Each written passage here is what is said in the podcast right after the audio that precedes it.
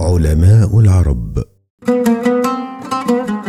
على اليوم بودكاست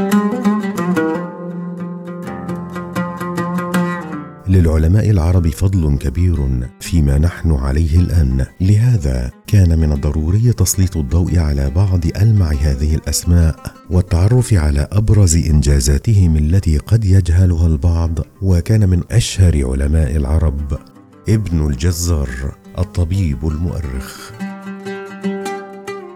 أبو جعفر أحمد ابن إبراهيم ابن أبي خالد المعروف بابن الجزار القيرواني طبيب ومؤرخ ومشارك في عدة علوم.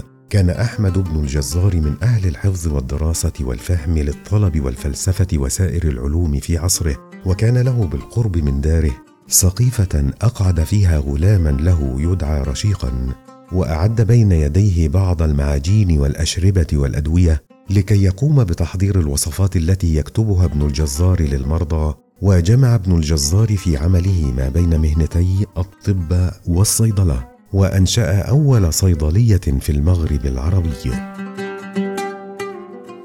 يقول عنه ياقوت الحموي كان له معروف كثير وأدوية يوزعها على الفقراء دون مقابل وكان واسع المعرفة بالمصادر الطبية والصيدلانية ولم يمنعه وجوده في المغرب العربي من الحصول على ثمرات جهود علماء المشرق المترجمة منها والمصنفة.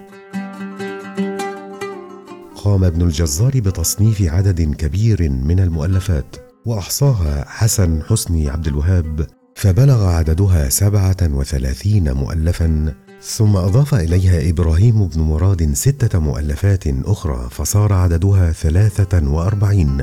منها كتاب الاعتماد في الأدوية المفردة ألفه في مطلع شبابه وقدمه للخليفة القائم بن عبيد الله المهدي تكلم فيه عن العقاقير النباتية والحيوانية والمعدنية وصنفه في أربع مقالات بحسب درجات الأدوية الأربعة وبلغ عددها 278 دواء منها 45 من أصل معدني و219 من أصل نباتي وما بقي كان من أصول مختلفة. شكرا لاستماعكم لنا عبر اليوم. بودكاست دمتم في أمان الله.